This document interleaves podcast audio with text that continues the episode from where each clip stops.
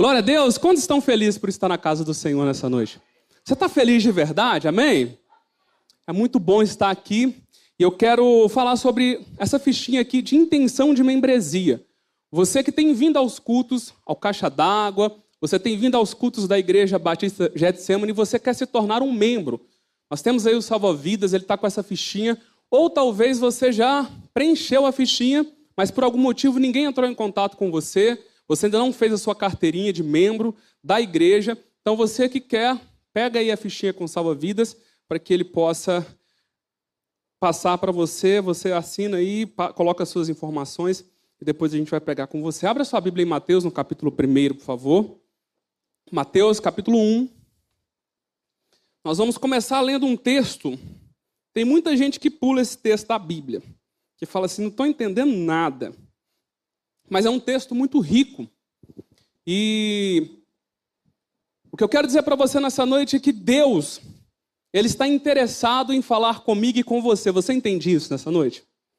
Se tem alguém que está interessado em se revelar a mim e a você, é a pessoa de Deus. Como que você sabe isso?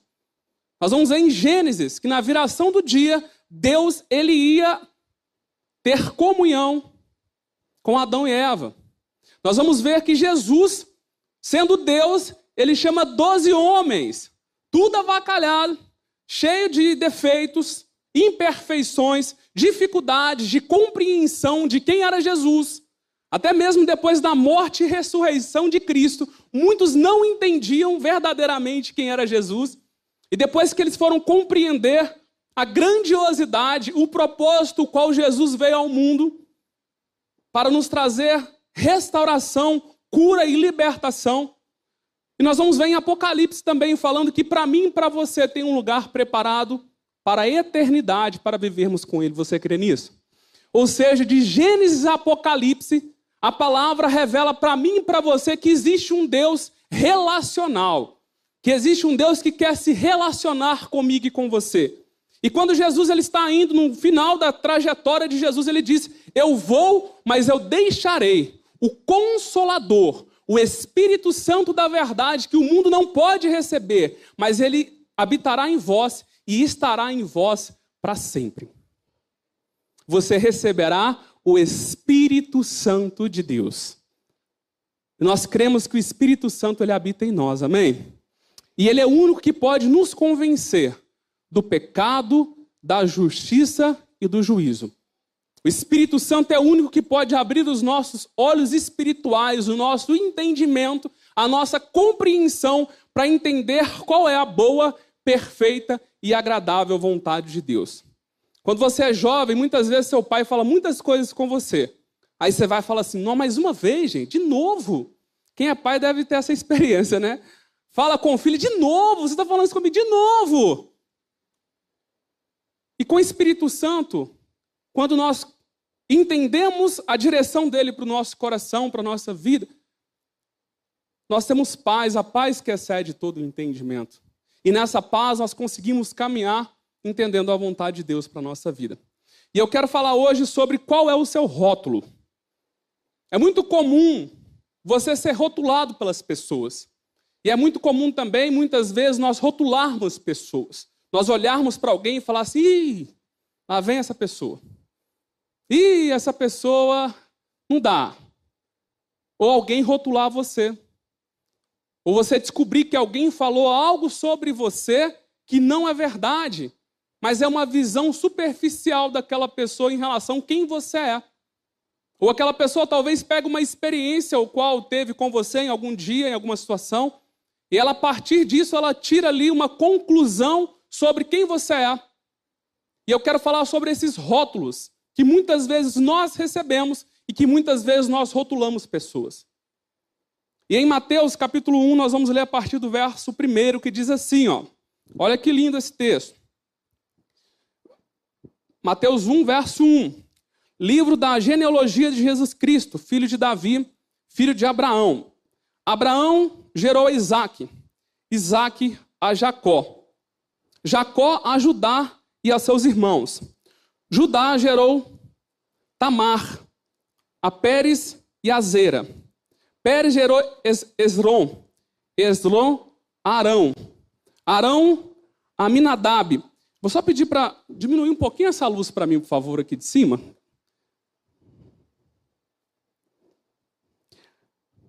Aminadab, isso, melhorou. A Nezon, Nezon a Salmão. Salmão gerou Raabe. Pega esse nome aí, Raabe e Tamar. Foram dois nomes que eu já falei. Raabe a Boaz. Este de Ruth gerou Obed, e Obed a Jessé. Jessé gerou o rei Davi, e o rei Davi a Salomão, que fora mulher de Urias. Salomão gerou Roboão, Roboão a Abias, Abias a Asa. Asa gerou a Josafá, Josafá a Jorão, Jorão a Uzias. Uzias gerou a Jotão, Jotão a Acás, Acás a Ezequias. Ezequias gerou a Manassés, Manassés a Amon, Amon a Josias. Josias gerou Jeconias e seus irmãos no tempo do exílio da Babilônia. Depois do exílio na Babilônia, Jeconias gerou Salatiel e Salatiel a Zorobabel. Zorobabel gerou a Abiúde, Abiúde a Eliakim, Eliakim a Azó. Azó gerou Sadoc, Sadoc a Akim, Akim a Eliúde. Eliúde gerou Eleazer, Eleazer a Matã, Matã a Jacó. E Jacó gerou José, marido de Maria, da qual nasceu Jesus, que se chamou o Cristo. Amém? O que, que eu li aqui nessa noite para você? Talvez um texto bíblico que você lê e fala assim: não estou entendendo nada. Aqui está falando da genealogia de Jesus. Aqui está falando dos antepassados de Jesus desde o princípio. E o que, que é isso, pastor? Tem a ver com a mensagem que você vai falar sobre rótulo. Isso tem muito a ver. Por quê? Eu vou pegar aqui três, quatro personagens que estão dentro da genealogia de Jesus. Que quando nós olharmos com um olhar humano, nós vamos falar assim: poxa vida, como que essas pessoas podem participar da genealogia daquele que veio salvar a humanidade? E antes eu vou falar qual é o significado de rótulo, que significa, segundo o dicionário Priberman, impresso que identifica o conteúdo, característica ou a composição de um produto ou outras informações complementares, designação ou característica definidora, geralmente de caráter redutor, atribuída a algo ou alguém. Isso é o rótulo. E muitas vezes nós atribuímos algo a alguém a partir de um rótulo ou a partir daquilo que nós vemos. Quando você vai num supermercado, existem rótulos que são assim, muitas vezes marcantes na sua mente. Você pode ver vários outros rótulos lá, mas quando você olha aquele rótulo ali, você fala assim: é esse que eu quero. Pode ter outro com preço melhor, pode ser o que for, mas você cria uma identidade visual a partir daquela informação que você tem daquele rótulo, e aquele serve para você e nenhum outro serve. Porque você identificou aquele rótulo como sendo o melhor entre todos os outros que tem ali. E eu quero falar sobre quatro mulheres que estão aqui dentro da genealogia de Jesus. A primeira dela é Tamar. Tamar, se você for ler a história bíblica do Antigo Testamento, ela seduziu o sogro dela para engravidar. Ela já estava sem, os, sem o marido, o marido havia morrido e ela engravidou o sogro para tentar dar continuidade à história dela. Porque a mulher no Antigo Testamento, quando ela não tinha filho, ela se tornava algo ruim para a sociedade. E ela queria dar continuidade à sua geração. E ela se deitou, ela arquitetou, ela projetou uma situação e ela se deitou com seu sogro. Uma situação complexa, né? Ela conseguiu ali fazer o que ela queria. Raabe está dentro da genealogia de Jesus. Quem sabe a história de Raabe, gente? Raabe, quando os espias foram ali para conquistar a terra prometida, o qual Deus havia prometido a Moisés, eles chegam naquele lugar e eles precisavam ficar em algum lugar ali para se esconder. E quem ofereceu a casa, quem ofereceu ali um lugar para que aqueles espias pudessem ficar? Raabe. E quem era Raabe? Ela era uma prostituta. Ou seja, uma das pessoas aqui da genealogia de Jesus, que está dentro da linhagem dele, era uma mulher que se entregou ao seu sogro. E a outra, uma prostituta. Ruth, uma mulher moabita, ela não era judia. Então, o judeu, ele se casava apenas com o judeu. Então, certamente ela não podia entrar dentro da genealogia. Mas ela entrou dentro da genealogia de Jesus. Por quê? Porque Deus tinha um propósito também dentro de todas as coisas. Amém?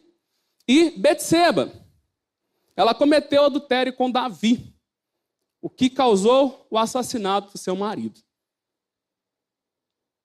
Então, quando a gente para para analisar a genealogia de Cristo, nós vamos ver os personagens o qual foram falados aqui. O nosso olhar humano vai falar assim: gente, como assim que uma prostituta que uma mulher que adulterou vai entrar dentro da genealogia de Jesus.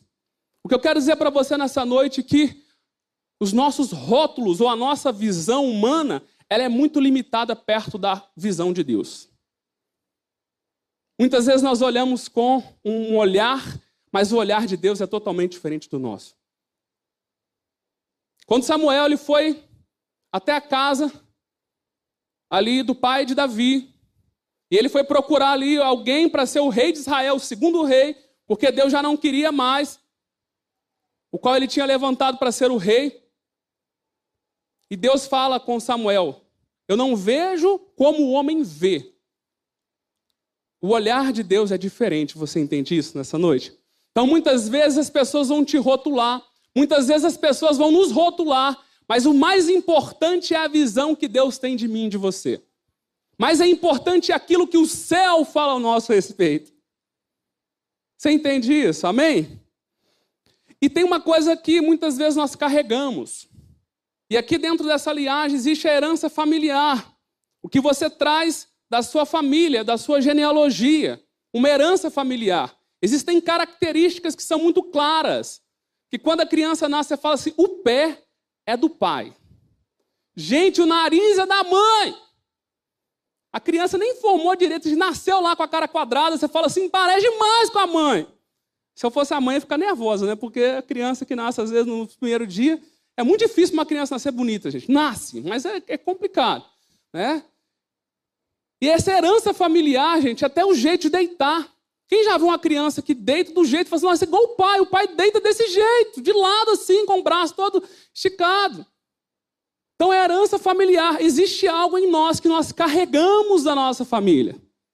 Existe uma herança em nós. Só que eu quero dizer para você nessa noite que quando nós entendemos o propósito de Cristo, quando nós entendemos a missão qual nós viemos neste mundo, essa herança familiar, ou que nós carregamos da nossa família, não pode mais definir a nossa história. A frase mais ignorante que existe é: Eu nasci assim, eu vou morrer assim. Ninguém vai me mudar. Eu sou desse jeito. Homem gosta muito de falar isso, né, gente? Tô vendo tanto de mulher rindo aí, mas é verdade. Homem que gosta de falar: Eu nasci assim. Eu vim da minha família, minha família era assim. E daí? Quem está te perguntando? Você não pode ser diferente, não? Não, não aceito, não. A minha família Todo mundo comia, cada um num lugar, na sala, na cozinha, no banheiro, e eu só que sim também. Então nós precisamos entender que nós viemos de uma história, de um contexto, mas não precisamos permanecer nela. Que você traz da sua família ou da sua genealogia? Herança familiar são as características genéticas e culturais que recebemos da nossa família de origem. Não somente dos nossos pais, mas dos nossos antepassados de três ou quatro gerações atrás. Ou seja, existem informações em você que vêm de geração. Existem informações na sua pessoa, na sua identidade, nas suas características pessoais que vêm. Muitas vezes a gente que é nervoso, é sanguíneo. É verdade? E é só com o Espírito Santo para a gente conseguir vencer isso. Aí a pessoa fala: não, minha família é assim, meu avô era bruto, meu bisavô era desse jeito e eu tenho que ser assim.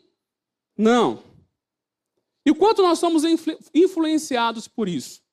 O quanto nós carregamos essa herança familiar e damos a desculpa de que a partir dessa herança familiar nós precisamos ser dessa forma, desse jeito ou de outro. E o que Cristo proporcionou por meio da cruz, mediante a minha herança familiar. A palavra de Deus vai falar em 2 Coríntios, no capítulo 5, verso 17. Portanto, se alguém está em Cristo, quem está em Cristo aqui, gente? Vou perguntar de novo. Portanto, se alguém está em Cristo, quem está em Cristo aqui, gente? Amém? Aí diz assim, ó, é nova criação. As coisas antigas já passaram e eis que surgiram coisas novas. E eis que surgiram coisas novas. Você é uma nova criatura a partir do momento em que você entrega a sua vida para Jesus. Você foi transformado. Cristo, ele vai moldar em você. Quando a gente vai analisar o Antigo Testamento que fala de um vaso nas mãos do olheiro, e esse vaso, ele é moldado, é Deus moldando eu e você. Deus, ele nos molda todos os dias. E muitas vezes, Deus, para nos moldar, ele vai precisar nos amassar. Porque o barro, ele tem que ser amassado. E ninguém gosta de ser amassado. Ninguém gosta de ser confrontado. Você quer saber um livro que vai te amassar? Que vai te confrontar? Que não é de alta ajuda? É esse livro aqui, ó, Bíblia Sagrada. Existe um livro que vai te confrontar todos os dias. Que vai falar que você é pecador, que o seu lugar é o inferno, mas que pela misericórdia e pela graça de Deus você é salvo. Porque Ele te amou. Porque Deus amou o mundo de tal maneira que ele deu o seu Filho unigênito para todo aquele que nele crê, não pereça, mas tenha a vida eterna. Esse livro aqui te confronta. Porque tem gente que não gosta de ser confrontado. Tem gente que gosta de ser adulado. Tem gente que gosta de ser mimado. Tem gente que gosta de ser bajulado. E nós precisamos muitas vezes ser confrontados pela verdade de Deus, pela palavra de Deus. E é isso que vai nos moldar é isso que vai nos colocar dentro de uma forma o qual Deus quer que eu e você vivamos. Ninguém é perfeito, mas Ele vai moldar o nosso caráter. O único que pode moldar o nosso caráter é Jesus. Ei, mulher, você está tentando o tempo inteiro mudar seu marido. Eu fui visitar um casal uma vez, gente. Cheguei lá para visitar, eles mostrando a casa, tudo bonito. Aqui a cozinha, a gente armário planejado, não sei o quê. E ali, não sei o que, o banheiro, coisa linda e tal. E ele tinha acabado de tomar banho, coitado.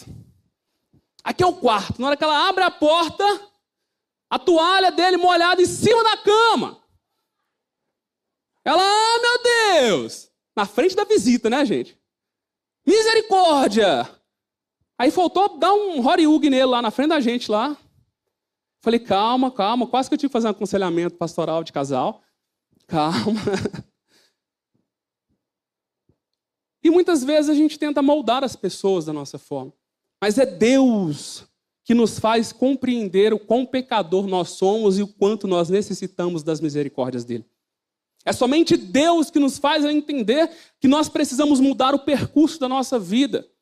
É Deus que nos faz entender que aqueles sites ou que aquelas pessoas que você segue no Instagram não são próprias para quem é casado, não são próprias para quem tem uma vida com Deus, é Deus, é o Espírito Santo que vai nos fazer entender isso. Pela misericórdia dele, que vai entender que quando nós deixamos mais tempo no Instagram, ou tentando demonstrar alguma coisa ali que nós não somos. Porque, gente, se tem uma coisa que é fake news, chama-se Instagram. Porque às vezes a gente vê a vida das pessoas ali, nós rotulamos as pessoas. Essa pessoa é feliz demais. Essa pessoa é maravilhosa. Essa pessoa é linda demais. Só que você não conhece o interior daquela pessoa ali. Você não sabe o que aquela pessoa está vivendo. Hoje eu estava no João 23. Fui fazer uma visita hoje. De um jovem que quando você olhava a vida dele, você falava, está tudo normal, está tudo lindo. E ele tentou suicídio e pulou de uma ponte. A gente tem que parar de rotular e de pensar que o que está no Instagram é uma felicidade absoluta. Para de tentar comparar a vida do outro e falar que você quer ser igual ao outro, porque você não sabe o que as pessoas estão passando e vivendo. Você não tem ideia. Depois eles me chamaram falaram assim: agora nós vamos na ala Eu estava lá, a mulher me pegou, falou: Você é pastor? Eu falei: Sou. Falou: Agora nós vamos lá em cima, vamos na aula lá dos queimados, as pessoas estão queimadas. E eu fui. Tantas crianças queimadas, pessoas totalmente queimadas. E a gente começa a entender que muitas vezes nós rotulamos pessoas, nós criticamos pessoas, nós não amamos pessoas de verdade. E o que Jesus nos ensina é amar ao próximo. Portanto, se alguém está em Cristo, é nova criatura. Você é nova criatura? Se você ainda não é, eu quero dizer para você que nessa noite Jesus pode fazer você uma nova criatura. Porque ele vai mudar a nossa mentalidade. O único que pode mudar a nossa forma de ver o mundo, de compreender todas as coisas, é Jesus Cristo. Então, nós entendemos quem somos, em síntese, não somos a conclusão. Você não é a conclusão. Você não viveu tudo aquilo que você deveria viver. Somos a transformação contínua do nosso ser e o produto das nossas experiências vividas no processo que chamamos de vida. Somos indivíduos extremamente adaptáveis, movidos e estimulados a partir de experiências de vitórias, derrotas, frustrações, decepções, alegria ou satisfação. Muitas vezes aquilo que nós vivemos é que define a nossa história. É que define ou que tenta concluir o que somos, mas não. Isso não pode nos concluir. Uma experiência negativa que você teve, talvez, dentro de um relacionamento, a experiência negativa que você teve, talvez, com seu pai. Tem pessoas que não conseguem chamar Deus de pai, não conseguem entender uma aproximação com Deus, porque o pai foi carrasco, porque o pai foi mal, porque o pai maltratou, porque o pai bateu. Hoje eu amo meu pai, mas meu pai ele me batia demais. Eu lembro uma vez que eu fui no Pais Mendonça. Quem lembra dos Pais Mendonça, gente? É só a galera da década aí mais antiga, né? Ali do lado do Minas Shopping. Tem gente que faz uma cara assim, que isso, gente? Como assim, né? Do lado do, do Minas Shopping. E eu lembro, gente, que eu pegava dentro do carrinho do supermercado e tudo que eu via na frente eu jogava dentro do carrinho. Prau. E sabe o olhar do pai, aquele olhar 43, né? Ele olhou para mim assim, tipo assim, passando aquela mensagem: se prepare, quando chegar em casa a gente conversa. E eu não estava nem aí, eu continuei pegando tudo e jogando no carrinho. Eu quero isso, pau, eu quero isso. E aí, quando cheguei em casa, foi o couro mais servido que eu já levei até hoje. E eu lembro até hoje dele me batendo. Como que foi? Eu tinha que apanhar mesmo, gente, porque, vou te falar, viu? Mas muitas vezes nós carregamos, interiorizamos aquele sentimento para dentro da nossa vida, do nosso coração, e a gente não consegue perdoar as pessoas. A gente não consegue perdoar dentro de um relacionamento a dois. O outro erra com você, está te pedindo perdão. Você fala assim: não, eu não vou perdoar, não, só Deus que perdoa. Quem ouviu essa frase, gente? Só Deus que perdoa, não tem que te perdoar, não. Quem te falou que não? A Bíblia fala que se você não perdoar, você não vai ser perdoado também. Não tem que perdoar ninguém, não. Que Deus, você olha com Deus, você tem que perdoar sim. Ah, pastor, mas é difícil demais e tal. Perdão é um processo. Eu sei que perdoar é difícil, gente. Perdoar dói. Dói. Lá no fundo da alma. Mas perdão é necessário. Porque a falta de perdão gera rancor. E o rancor mata as pessoas. Se tem uma doença que mata as pessoas, é o rancor. A pessoa rancorosa. Isso mata. Então nós não somos a conclusão, somos uma pessoas em renovação por meio de inúmeras experiências.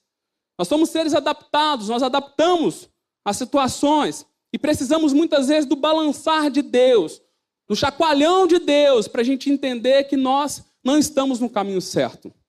Se existe algo importante na nossa trajetória e na nossa caminhada, é pedir a Deus: Deus, nos mostra a tua vontade e mostra qual que é a vontade do Senhor, porque Deus ele tem que chacoalhar a gente às vezes. Muitas vezes nós não queremos, nós ficamos ali inertes, parados, sem movimento, e achando que está tudo muito bom.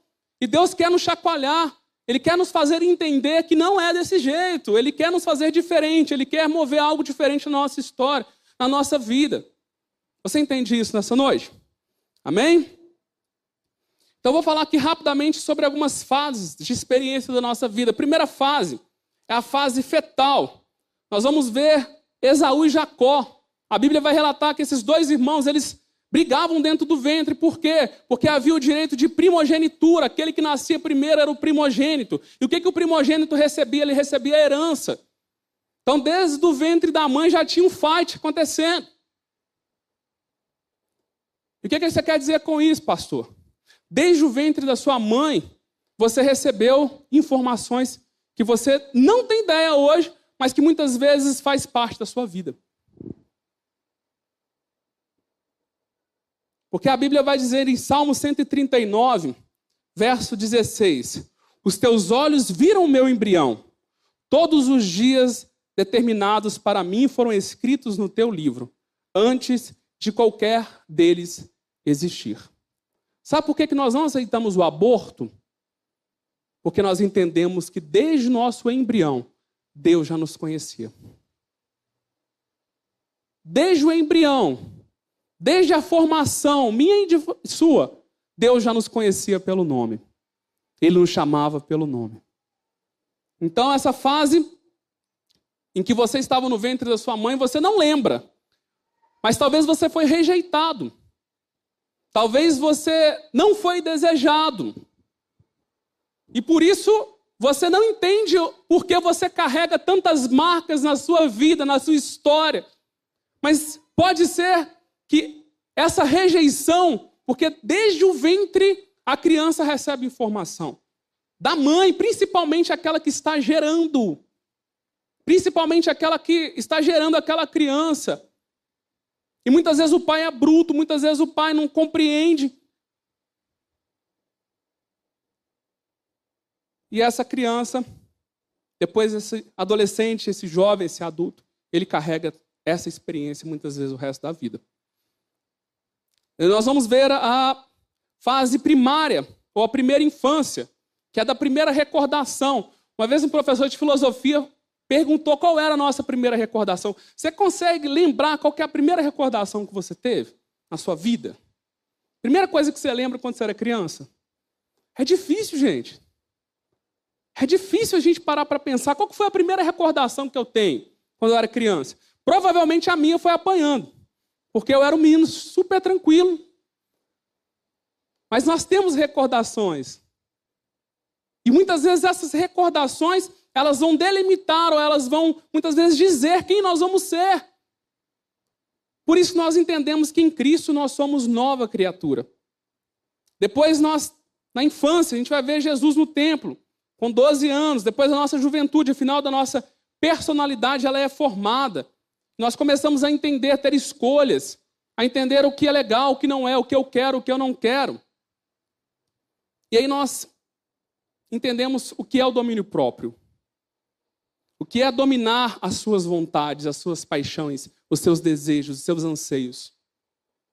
E eu quero falar agora em Romanos, capítulo 8, para fechar.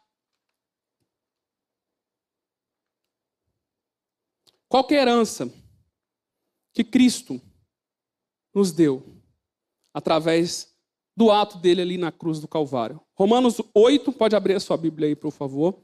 Romanos 8. E nós vamos entender um pouco dessa herança. Por que dessa herança? Por que você está falando da herança? Porque quando nós entendemos a herança de Jesus em nós, que nós somos cordeiros em Cristo, nós sabemos que toda a nossa herança familiar não tem mais propósito na nossa vida quando nós entendemos que essa herança vem de Cristo Jesus. Amém? Olha aí, Romanos 8, do 14 ao verso 21, diz assim: Pois todos os que são guiados pelo Espírito de Deus são filhos de Deus.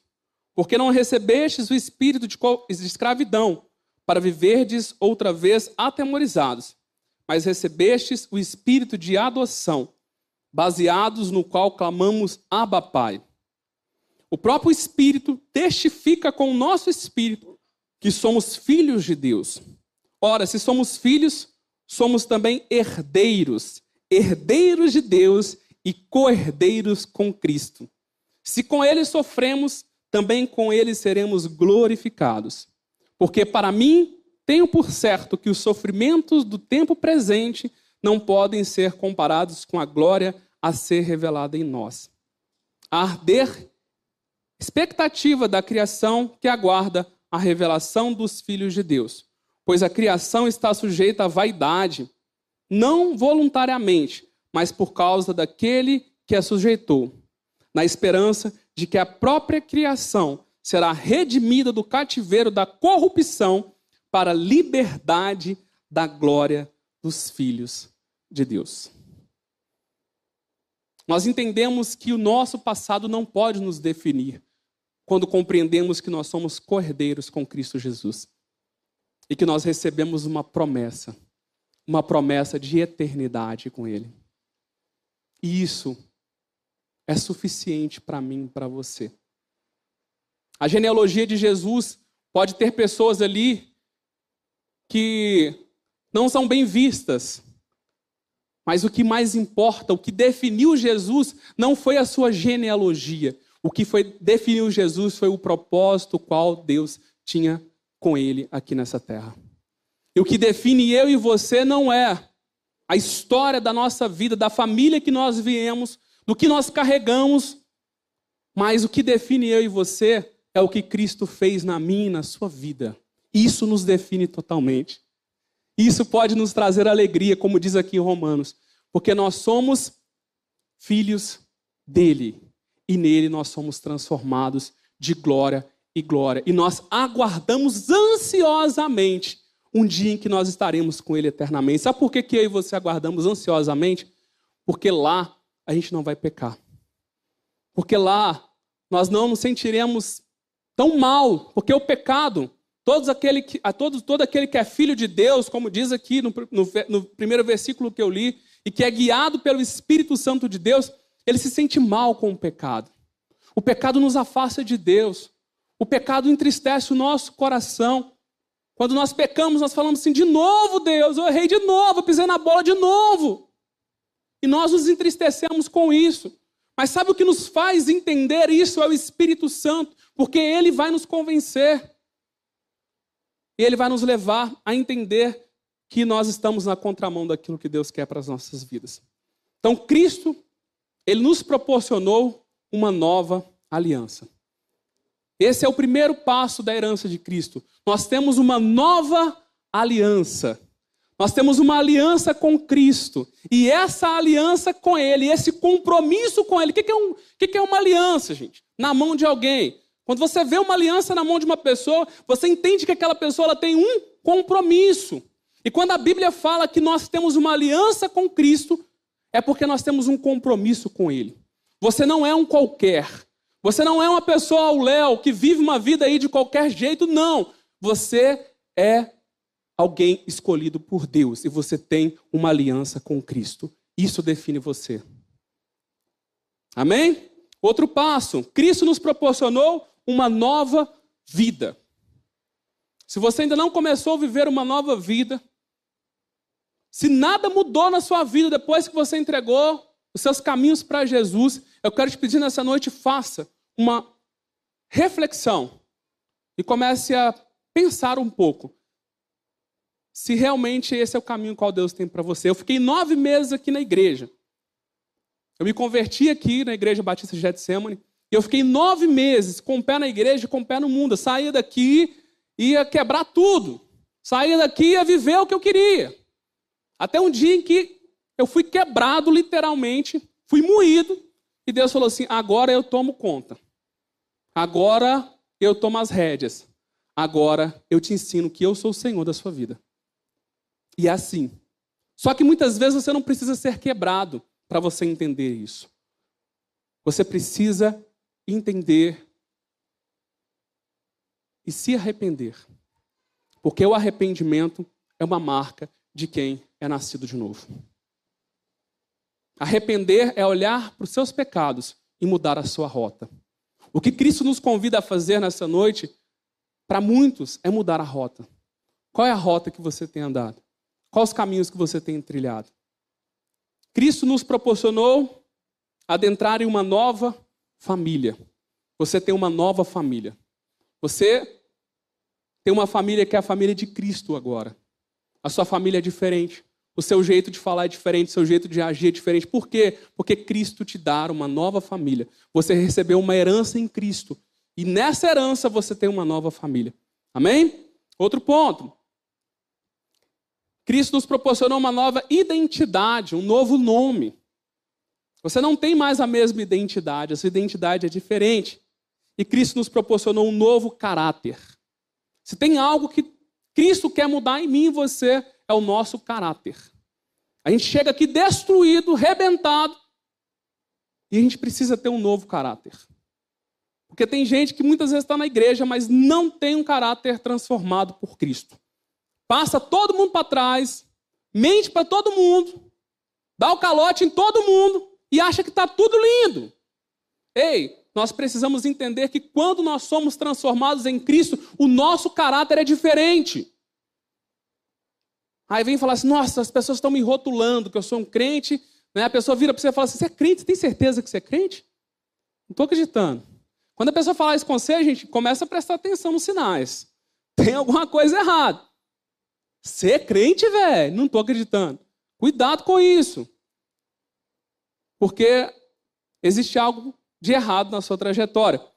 E Cristo nos proporcionou algo muito importante, que é a certeza da nossa salvação.